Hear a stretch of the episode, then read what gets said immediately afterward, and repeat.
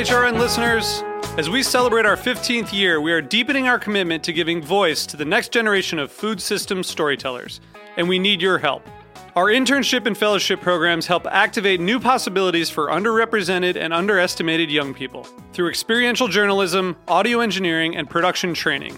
Through these unique programs, HRN helps food equity stewards build essential workforce readiness skills that expand their potential and foster economic mobility. Please consider supporting these critical programs. And with a minimum donation, you can be entered to win a dinner for two at an amazing restaurant in one of eight cities and tickets to a concert at a great venue in one of those cities. We have incredible partners across the country who have donated, as they also share our passion for helping to educate the next generation of food systems storytellers. Check out heritageradionetwork.org slash 15 to donate and enter to win today. That's heritageradionetwork.org slash 15 to donate and enter to win today. And make sure you donate before March 31st. Thank you. This episode is brought to you by Roberta's, home of Heritage Radio Network for 10 years. Learn more about Roberta's at robertaspizza.com.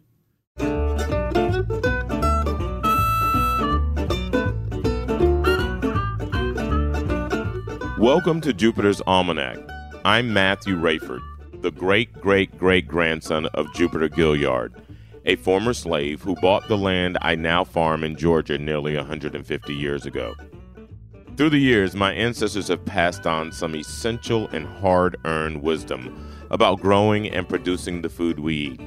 It's my great honor to share that inheritance and to invite other farmers from Georgia and around the country to share their tips with you it's an opportunity for us to slow down and to connect and to plug in. And the farm does that in a way that lets you connect and appreciate the life that exists and nurture and cultivate that. And then extend that to the relationships to the people who are in that house with you and your community. So, if you are just starting out, reconnecting with the land, or a seasoned farmer, join the conversation. And to be honest with you, it was like, would Warren come out and say, hey, I want to be a farmer? Probably not. I, I consider myself a city kid. You know, when we initially got a horse, you know, I have that New York City mindset. A horse, I'm thinking thoroughbred horse, Aqueduct Racetrack, Belmont Racetrack, those type of things. You know, and and and slowly but surely, I'm starting to understand a lot more. I do remember early on, like you know, the first month or two of dating, how we would daydream about starting a farm together. And it's kind of like, hold on, let's like pump the brakes and get to know each other first and then talk about that, you know? so, what got me into chickens? Um, I always joke and say that a chicken saved my life, um, and it very much so did. I'm interested in Black liberation that's ecological and that's not contingent upon these systems giving us anything. There's also something that's beyond this that I want and that I seek for our for our people and that's intimacy with the land and that's reliability.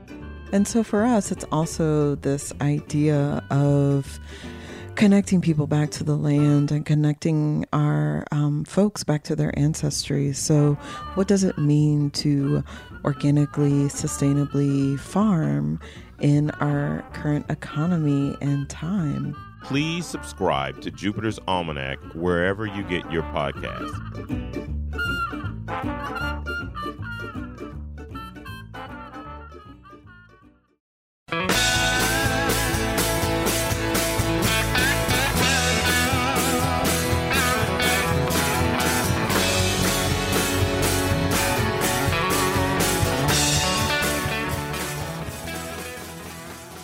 Hey, hey, hey, welcome to Beer Sessions Radio on the Heritage Radio Network.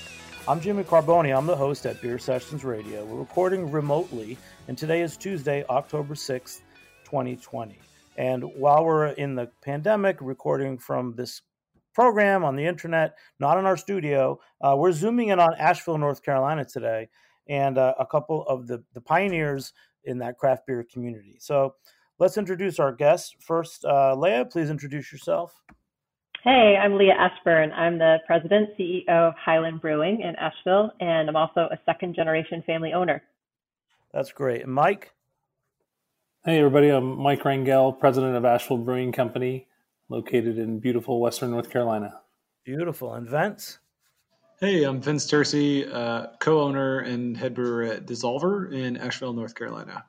That's great. So we're zooming in on Asheville. Asheville is one of those mythical craft beer communities and arts up in the hills that that so many of us want to go to.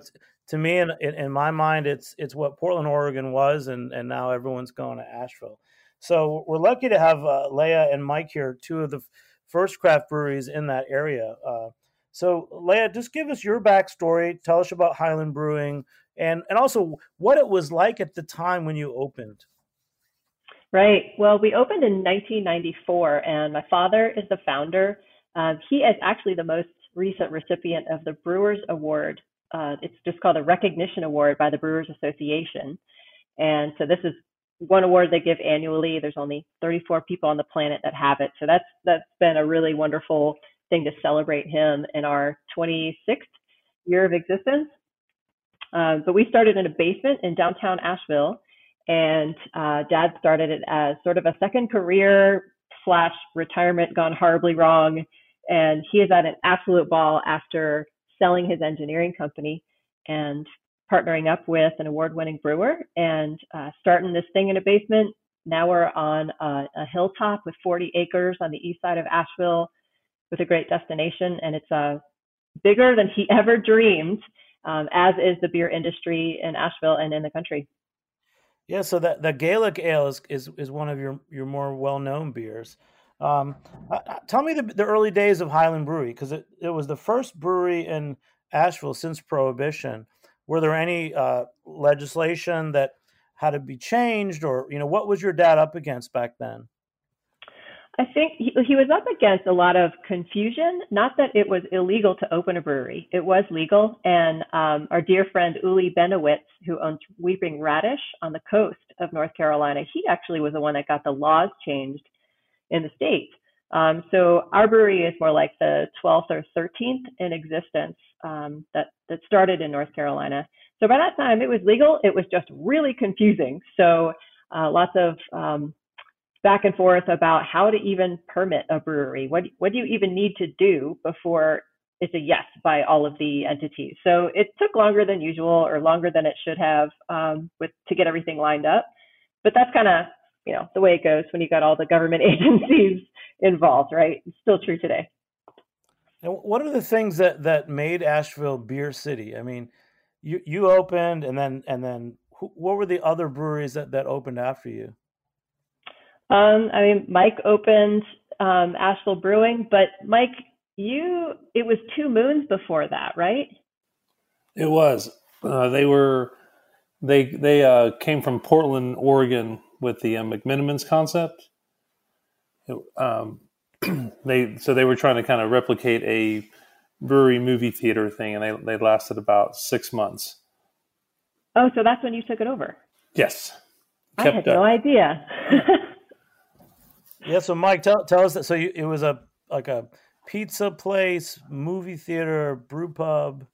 Yes, we. Uh, my my background. I, I moved to Asheville uh, in '95, and um, my background was more in the uh, the pizza world and culinary. I'd, I'd, run some restaurants, and so uh, I'd opened a pizza place here for a couple of years, and I was looking for a sit down uh, place, and there was a, a, uh, cool little movie theater brew pub restaurant right down the street from us that was um, not being managed very well luckily for us.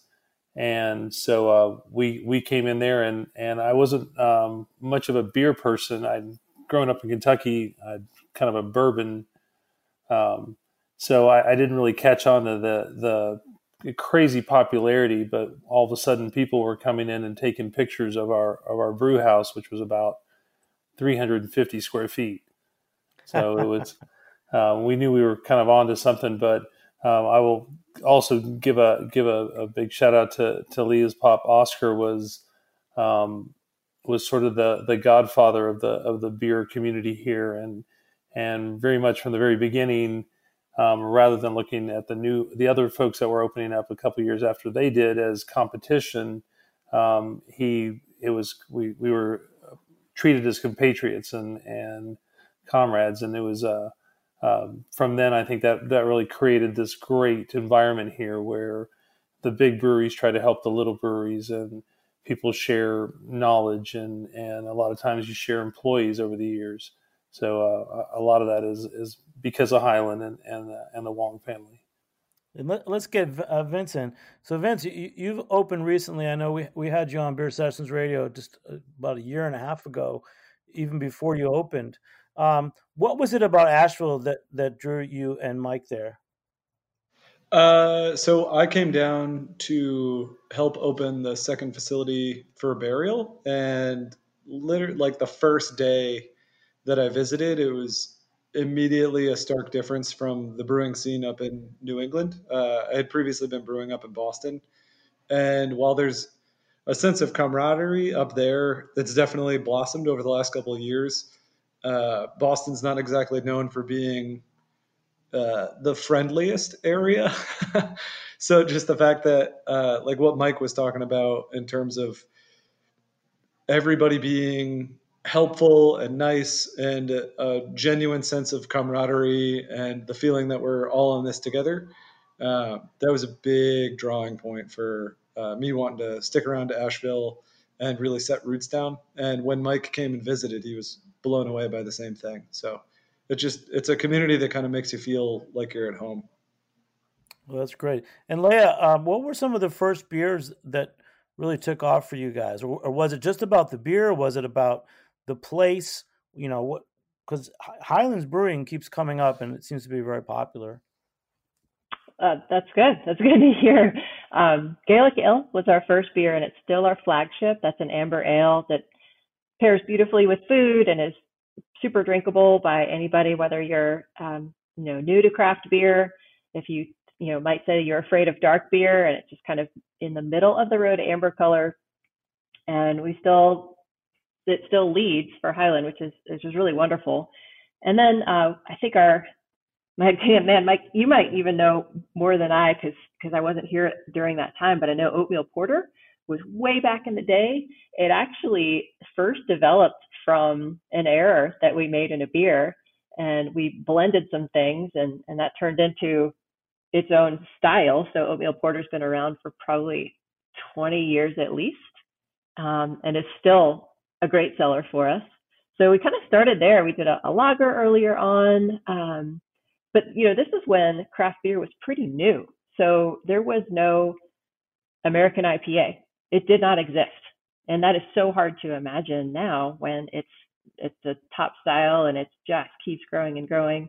Um, we made a British IPA maybe 10 years in, and uh, and have just totally revolutionized things in recent years as the industry has changed. So it's been really exciting to kind of hang on to some of the classic traditional styles that still do well for us and then have a whole slew of new things that really reflect today's craft beer industry. That's a good point. And Mike, if you can join in, you know, what what was craft beer like in the 90s? You know, we know now, yeah, it's hazy IPAs, it's sours.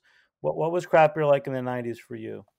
That's a, it's a great question. I was just thinking when Leah was talking about how much I, I really like the oatmeal porter, and mm-hmm. there was there was a, a, moment where, for me, just as even even when I was already involved as a as a brewery owner, that I kind of had that moment of realization that the sky's the limit for a beer. Like it, it didn't have to taste like one of the big three, you know, domestic things that we're we were all used to drinking. So it was um, I just all of a sudden I, I, went down the the dark beer path and stouts and and porters and just like oh my I mean this is um, you know it was it was a, a, metamorphosis. But back then there was a, there was a lot um, less hops. There was a lot less uh, technical um, what's the right word?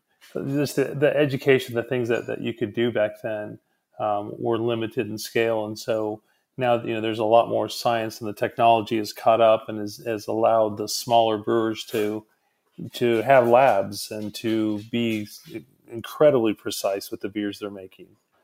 Um, so it, has been a it's been a great change from from that point of view. The the kind of wild wild west days are sort of over from having to kind of create your own equipment or fix your own equipment, which was one of the challenges in the early days. Yeah, no, I'm sure a lot of things have changed. And just in terms of styles, to me, it seems that beer with color, amber ales, and darker beers were definitely what what made people what they people wanted, right? Back in the '90s, early 2000s. Um, I remember that myself. Yeah. Um, you know, j- jumping ahead now. So, so Vince, um, you know, t- tell us about what it's been like opening. You know, we we have the elephant in the room is COVID. You know, we all know about it. We don't want to talk about it anymore, but we have to. You guys opened not too far, not too long ago, and then you you're dealing with COVID. So, just tell us what it's like opening right before COVID. Uh, yeah, so Asheville usually sees um, a bit of a dip in tourism. We're fairly tourist centric. So that dip will usually happen right around Christmas. And then you've got the slower couple months of January, February. And then as the weather starts to warm up again in March, uh, sales will pretty much steadily increase throughout the year until about November, December, when they'll start to do the like the tourism dip again. Uh, so we got to experience the dip of December, January, and February, and then COVID happened, and we were closed for the same number of days as we were open before COVID happened. So that was pretty cool. Um, but uh, it's it pushed us to innovate in different ways and try and do different, new, and exciting things. Like we were open for curbside and online delivery. So that really pushed us towards doing different things with social media. It really pushed us towards just abandoning altogether the idea of flagships for us and really just going after one off beers, which then helped dial in specific processes and procedures um, and taught us a lot more about our equipment at a faster rate. So we just kind of pivoted to uh, being a little bit more uh, pliable with whatever the target market was looking for.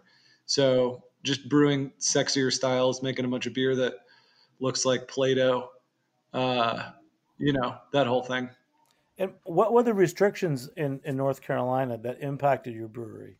Yeah, so North Carolina, if you were not, uh, if if you were a bar or a restaurant, and I can get into how they classify bars, which is a little strange, but you were not allowed to be open. But because we were a production facility, uh, same as uh, Asheville Brewing Company or Highland or uh, Burial, Eurisko, any Zillicoa, any of these other breweries around here, you were allowed to be open for uh, to go sales. So no on premise consumption, but you were allowed to still sell beer. So uh, you were still allowed to manufacture and package uh, like grocery stores could still be open and send and have their beer, but your entire market changed because there's no restaurants, no bars, no draft. Essentially, draft died overnight, uh, the same as it did kind of across the country. So moving to all packaged product was a pretty big shift, and moving to direct to consumer was a pretty big shift as well. So having to send a bunch of stuff out of state became a necessity. Um, I mean, for us, we were lucky because it's a 15 barrel brew house and we're on par to be about 1,300 barrels in year one.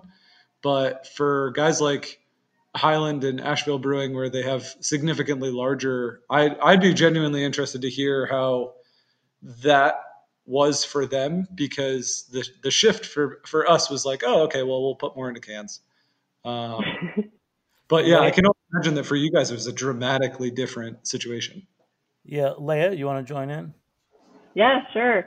We kind of went through these different stages, and I still remember so clearly holding my breath because we didn't know immediately that we could stay in business. We were watching other states, and some of them were, were saying that breweries could not produce at all.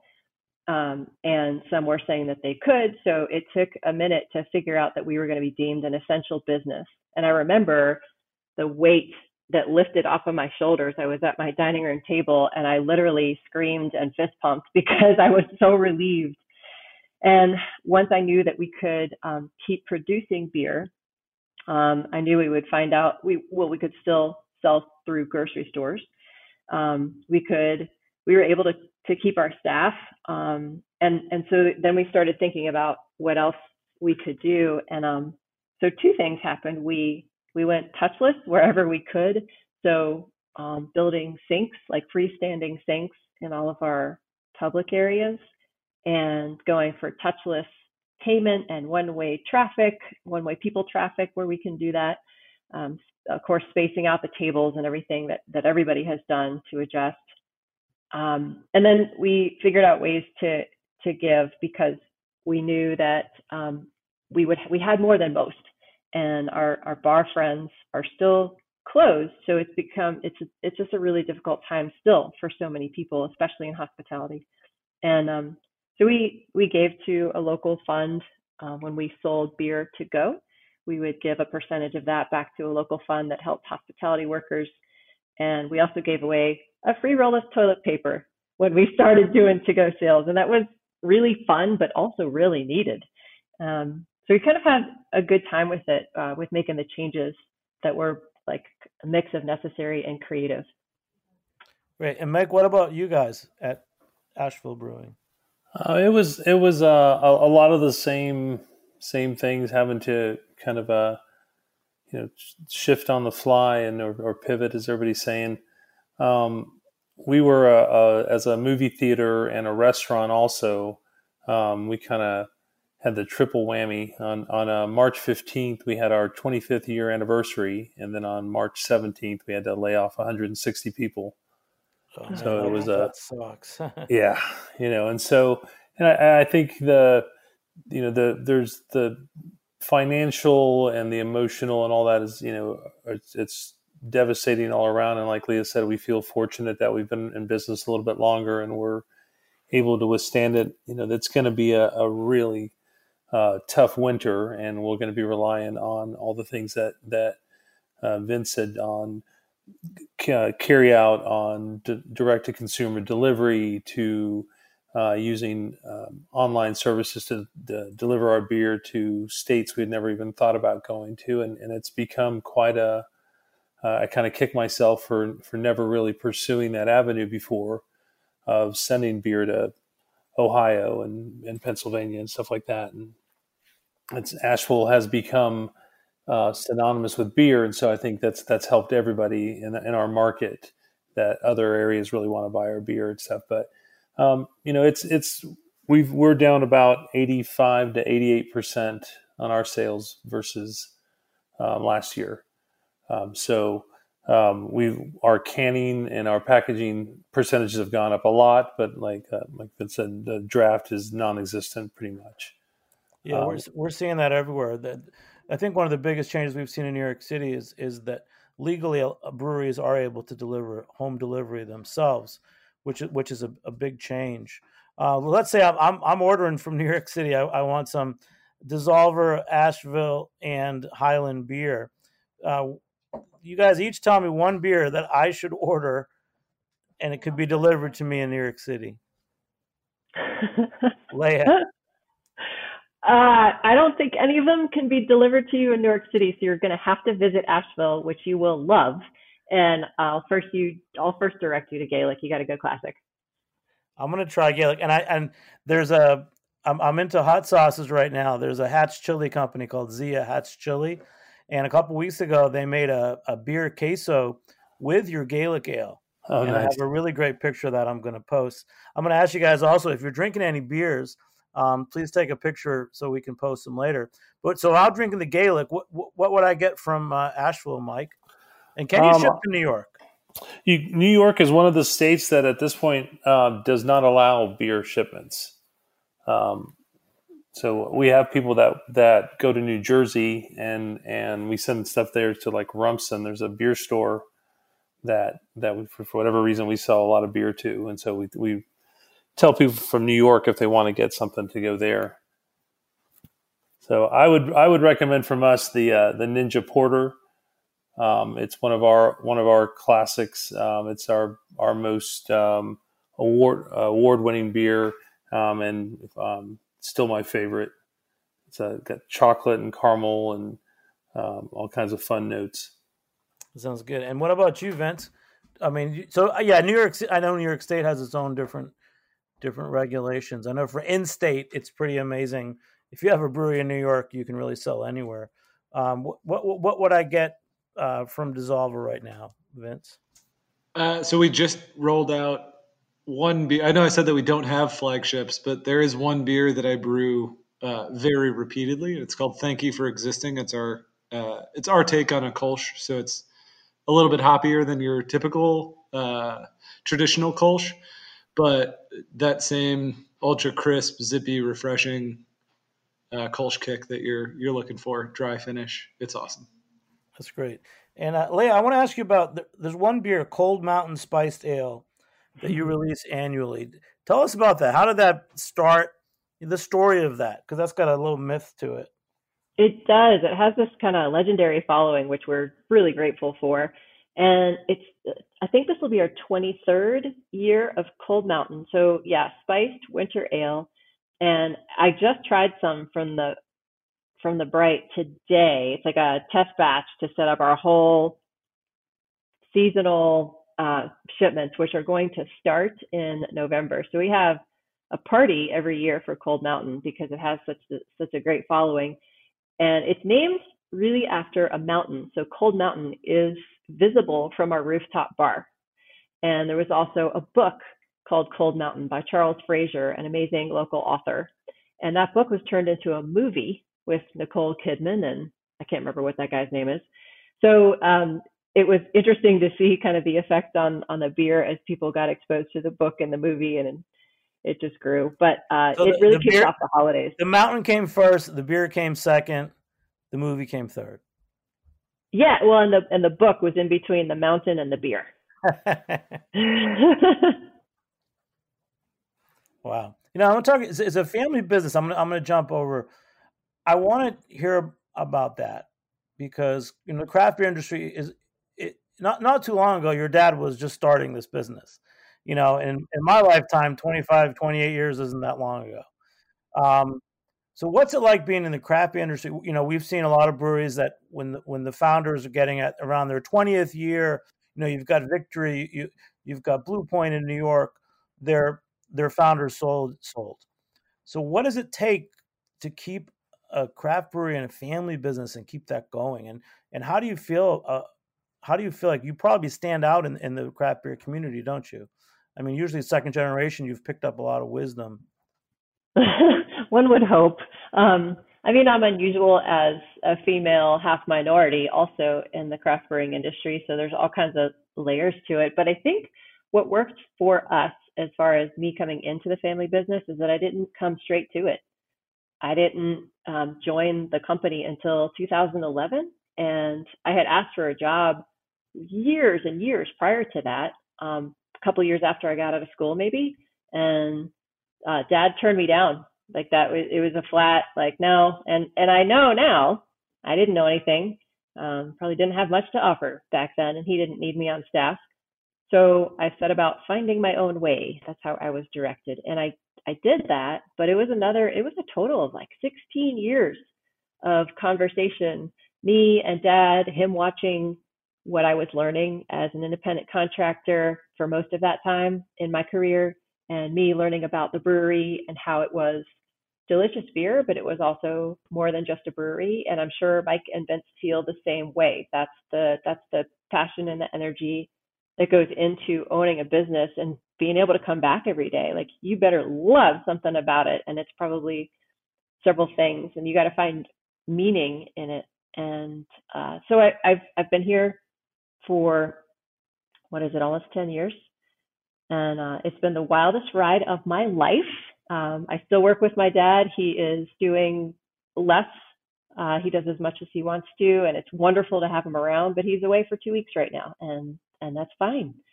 And I roped my husband into working here. So he's here full time and he's an engineer and a builder. So that's been amazing as we have continued to build on this hilltop and do the rooftop bar and the volleyball courts that we just finished and all kinds of things. So it's it's he's been a wonderful partner and support. Um, and all we talk about is the brewery when we go home.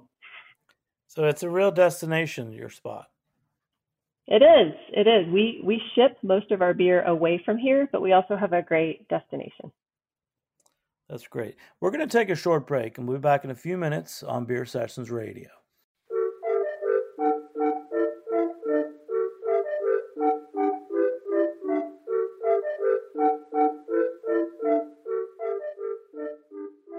This episode is brought to you by Roberta's, home of Heritage Radio Network for 10 years. Roberta's was founded in Bushwick in 2008 and has become one of the most iconic restaurants in the country. HRN made its home inside of Roberta's in 2009, and together they have become part of the DIY fabric of the neighborhood.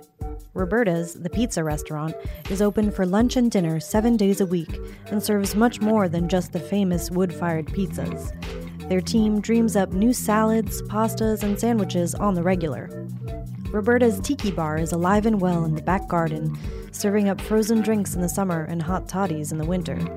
Stop by the bakery and takeout spot next door for fresh breads, sticky buns, and pizzas to go. And of course, there's the two Michelin starred Blanca tucked away in the garden for truly daring diners. But Roberta's also extends beyond Bushwick, with multiple locations in New York City and now in Los Angeles. You can also find their frozen pies in grocery stores around the country. The spirit of Roberta's, like Heritage Radio Network, is everywhere. Here's to many more years of pizza powered radio. Learn more about Roberta's at robertaspizza.com.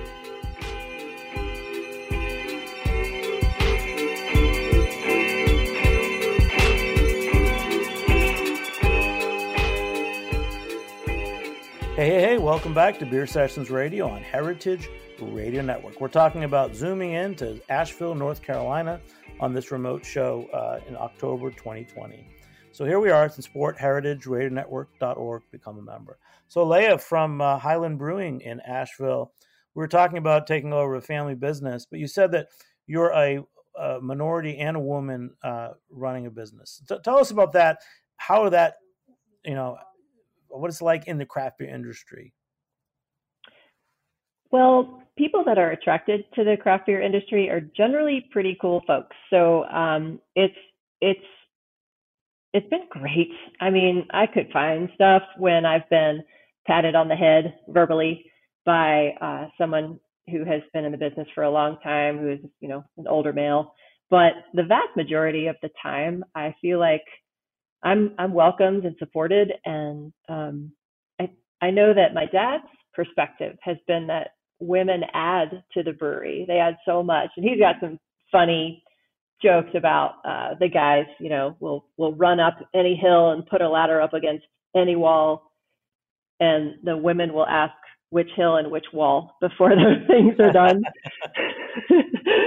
but uh, no, it's it's been great. I I am very fortunate to be in this position and um, have learned and taken on some really good advice to be surrounded by people who want you to succeed, and that counts for everybody, and that counts for your neighbors. And um, Mike and I don't have lunch often enough, but I he's one of the kindest people in town, and um, we've done a we don't get together enough. It's it's too much. But anyway, um, but I think so highly of him, and when DSSOLVR first opened, um, Vince, correct me, but I think we did the first collaboration that you guys did. Uh, it was the first Asheville collaboration. Yep. Cool. Yeah, yeah. So we would, kind of took like the newest brewery in town and the oldest brewery in town and, and did a beer together. So there's there's always ways to kind of reach out, and I and I feel like I've been um, in a really good spot to do that. So whether you know women, half minority. There's a ton of conversations we could have about that, but overall, um, I, it's been a good ride. And Leah, just what, how many different hats do you wear? Just tell us like a typical day in, in, in your job.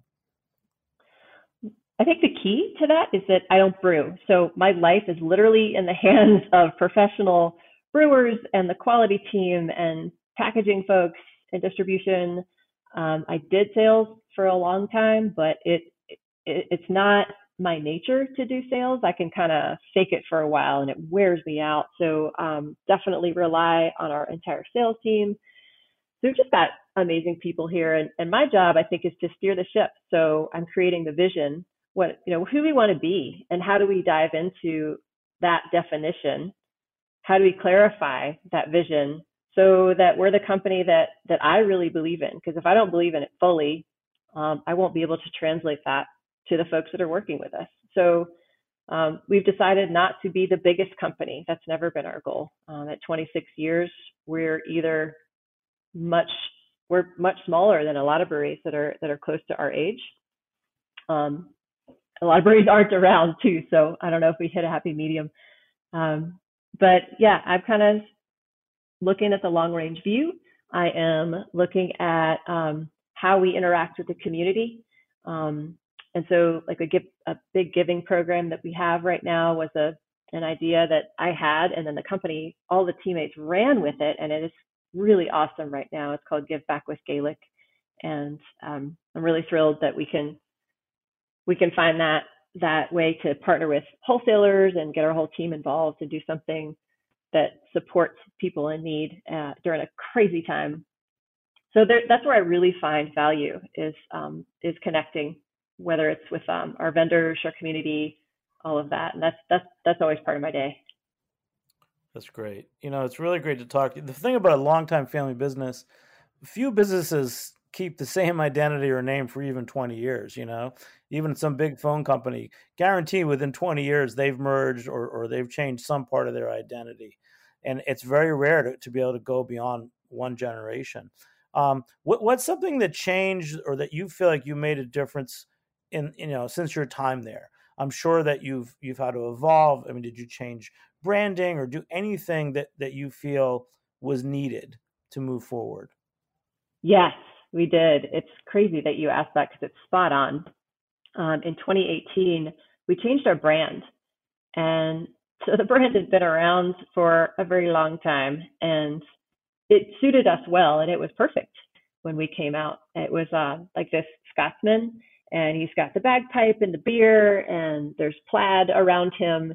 And that was that was a perfect image for us and perfect branding when we opened in 94 and our only beer was gaelic. And we had scottish ties. The scots irish settlement here still pervades in um, religion and in music and in dance and in different ways in, in the Appalachian Mountains. So we were calling back to that history.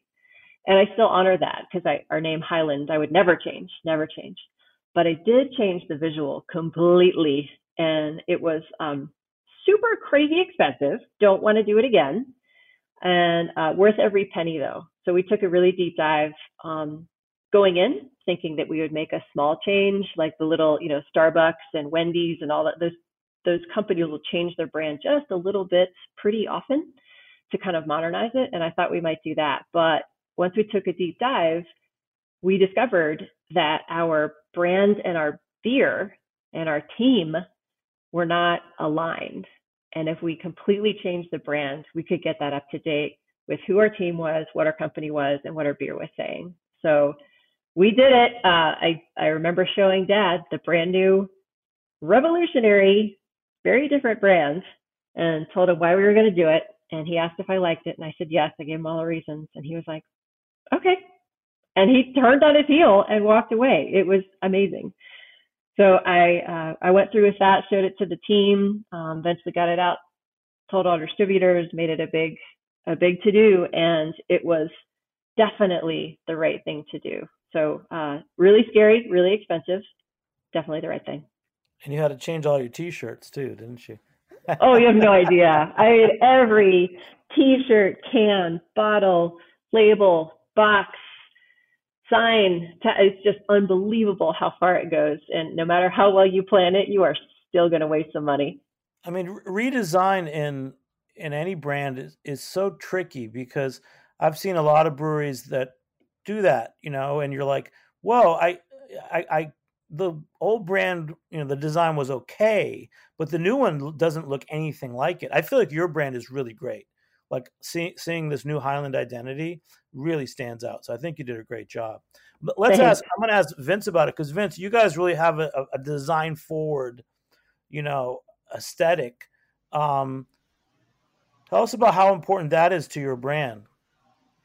Oh man, uh, design and creativity is, I would say, pivotal to what we're trying to do here with DSSOLVR. Uh, my business partner and co-founder uh, and best friend, Mike Semenek, is our creative genius behind all of the visuals and the general brand direction that we're taking with DSSOLVR.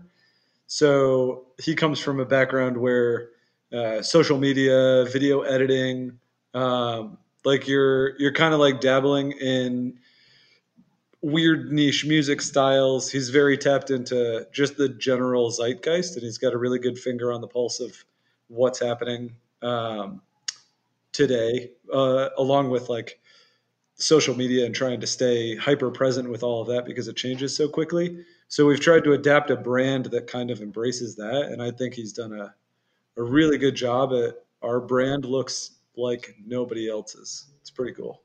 So that's but that's your brand is that it's always changing. It's so creative.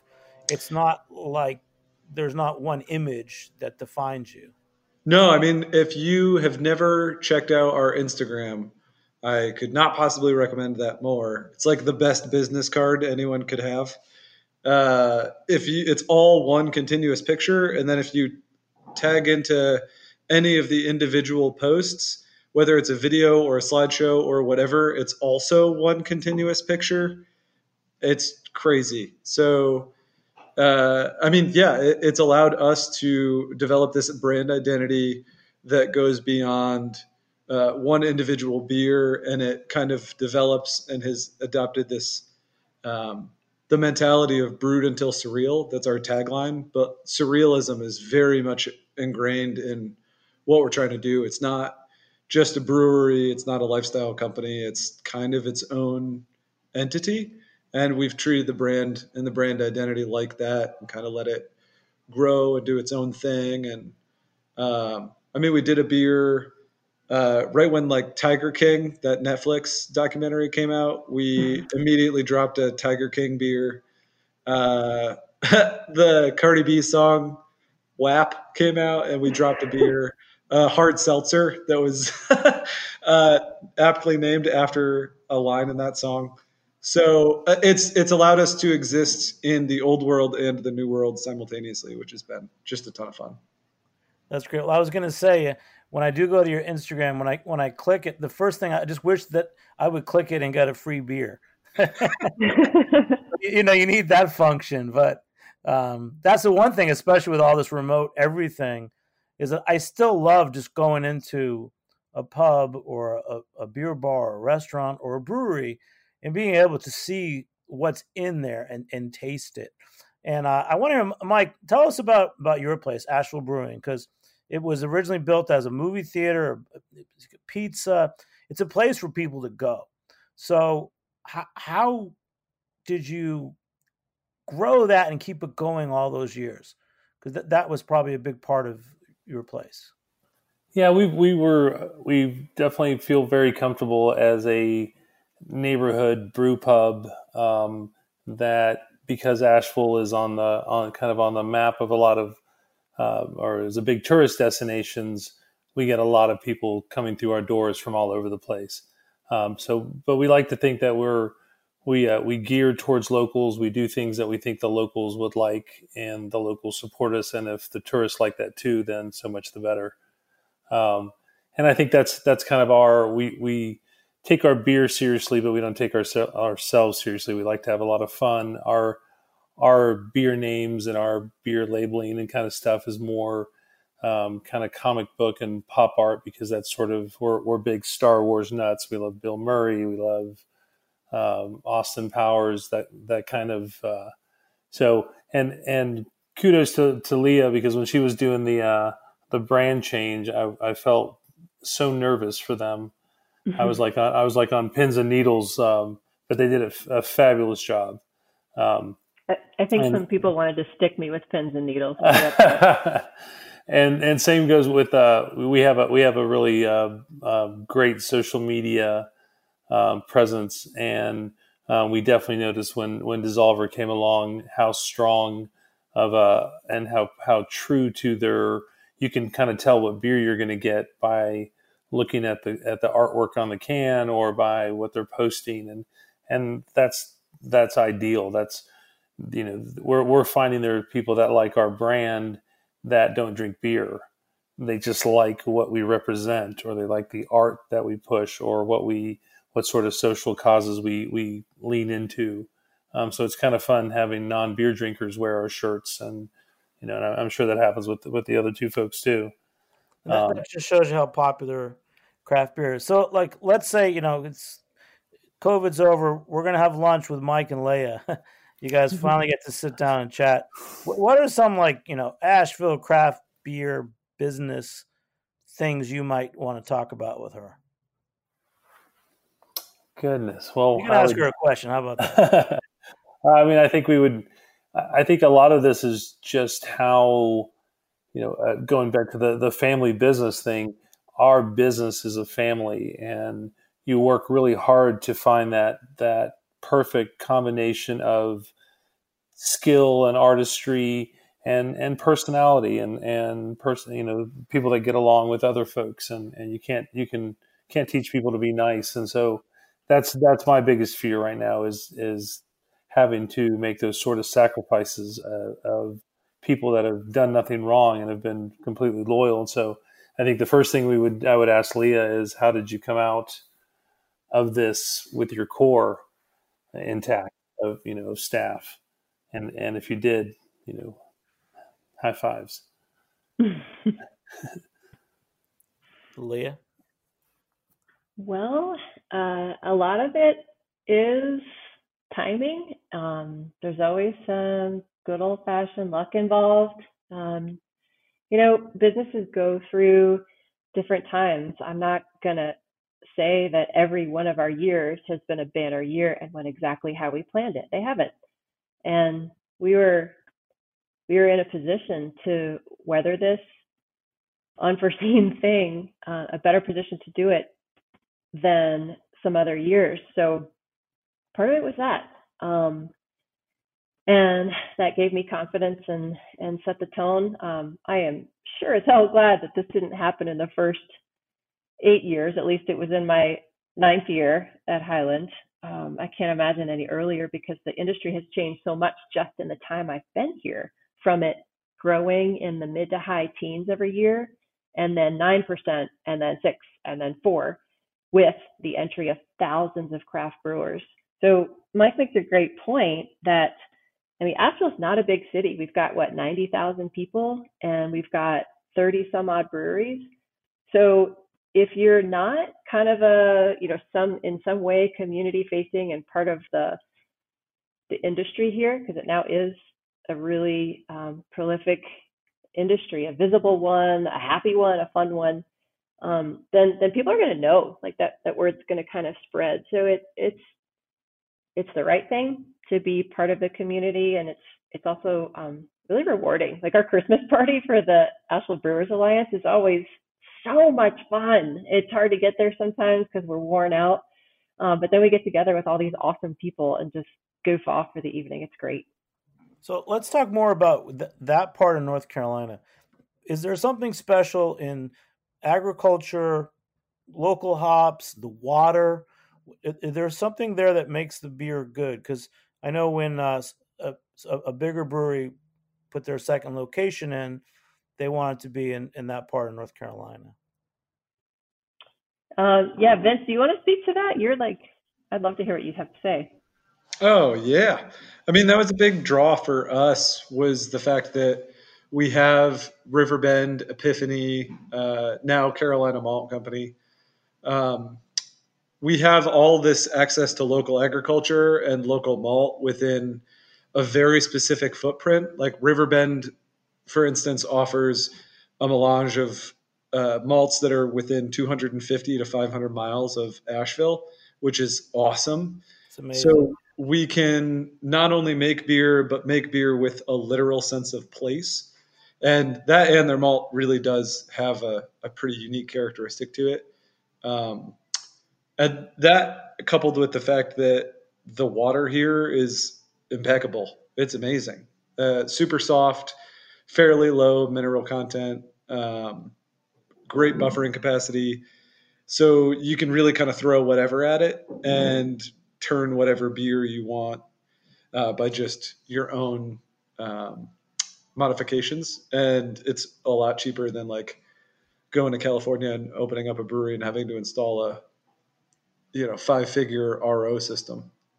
So your your your starting point is really cool with existing in an area that cares about agriculture and provides access to that. And then, you know, also coupled with the fact that there are so many awesome farms for all different kinds of produce.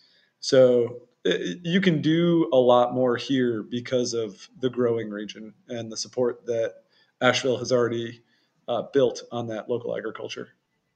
And then for, for Mike or Leah, uh, you know, every state we, we know that most of alcohol laws are are governed by state laws, and coming from North Carolina, what what states are is it easier for you guys to sell beer to? Because I know New York State uh, is really protective of its own brewers.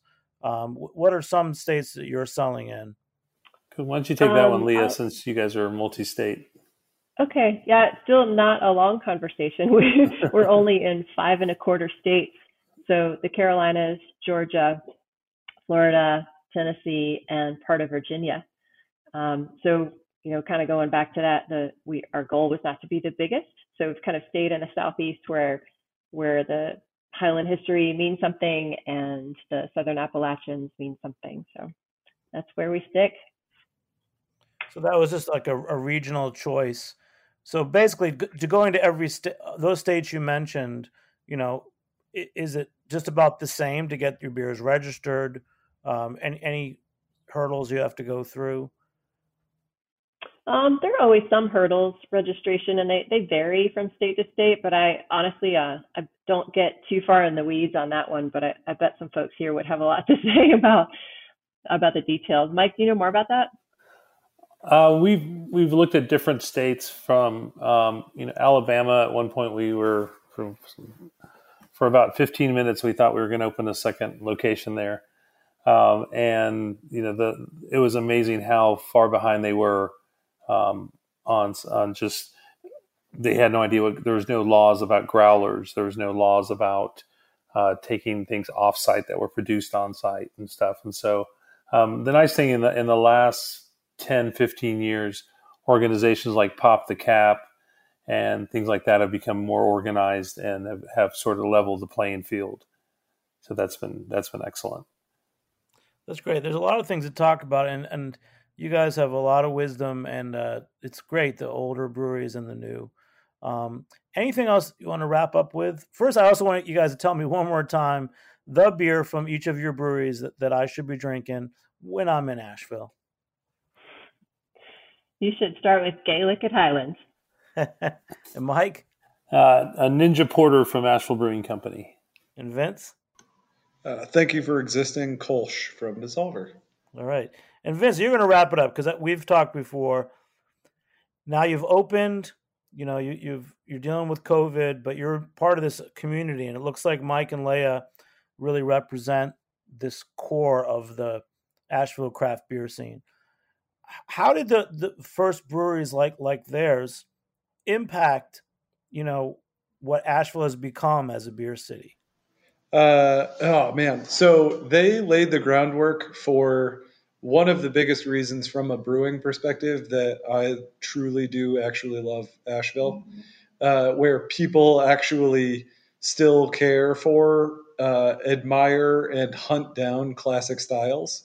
So up in Boston, when I was brewing up there, it was like, oh man, you got 20 taps. Well, you only have 19 IPAs and they're all hazy. So, um, but if you put a Pilsner on, it would sit for a year versus here where we literally can't make enough Pilsner.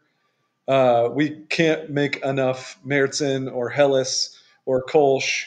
Um, so it's it's pretty awesome that they've laid this groundwork where the classical styles still carry weight and heft, and that they've been done so well for so long that you know an ESB is like, well, you know, I don't really like this one because I'm not really getting as much Fuggle character which is like astounding. The general public just has a much better understanding of classic ingredients and how they're to be used appropriately in specific styles. It's it's pretty cool. It really holds each brewer up to a higher standard for appreciating the old world and you know having to adapt to the modern market at the same time. Um, it really lights a fire on both ends, which is pretty cool. Well, that's great. And uh, Mike, any wisdom for uh, Vince? You know, go, going through these crazy times? No, I think they're doing a, a phenomenal job. I like the uh, had some of the big Amarillo. Uh, oh yeah, man! Thanks, I've, dude. Yeah, I've been I've, for some reason in the last month I've been getting into like huge IPAs and um, so uh, just keep be true to yourself. Asheville has a like you're saying they Asheville has a, a, a very high beer IQ. It's like 15 year olds know the difference between uh, different kinds of hops and things like that because somebody in, in this town being as small as it is and as beer centric everybody has a friend or a neighbor or a cousin that works at a, at a brewery. So i think people realize if you're genuine and you're true you make the kind of beer that you like to drink and you're not trying to be trendy or anything like that um, people will, will find you. If you, you build you, you make a great beer in this town people will find you that's great. And Leah, do you want to give a shout out to any, of your core staff people, like the the the core brewers? Oh man, I well, if I do that, I'll get in trouble because I didn't do it for everybody. Because uh, we do really have a tremendous team. Um, but you know, I, I will give a special shout out right now to my dad, who is at the beach with my mom, and I'm thrilled that they're taking time together. They deserve it and also to um, Chuck Whitehead, our VP, um, wishing his family well, and he will know every bit of what that means. That's great. You know, I, I had a feeling, you know, when people ask, you know, what's your favorite, this or that, they say I can't name my favorite. I had a feeling that just the way you you you talk and the kind of business that you're running, that you wouldn't single out one employee and you'd only uh, want to mention all of them. So it's really been great t- uh, talking to, to you, Leah and Mike and Vince, and um, really looking forward to coming down to Asheville when this is all over. And we'll resume this conversation in person. We can actually probably sit together and have a meal and a beer and do a follow up uh, episode together. Okay. So th- thanks, great. everybody. You guys are great. Uh, thanks, Vince, Mike, and Leah, for joining me on Heritage Radio Network. Big shout out to our producer, Dylan Hoyer, head engineer, Matt Patterson. I'm Jimmy Carboni. We'll catch you next time on Beer Sessions Radio. All right. Woo. Okay.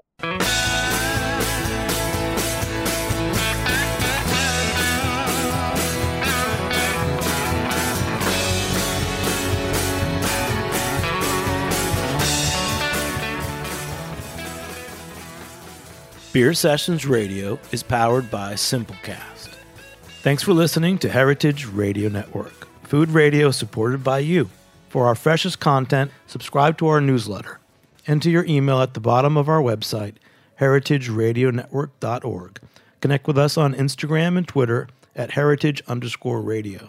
You can also find us at facebook.com slash heritage radio network. Heritage Radio Network is a nonprofit organization driving conversations to make the world a better, fairer, more delicious place.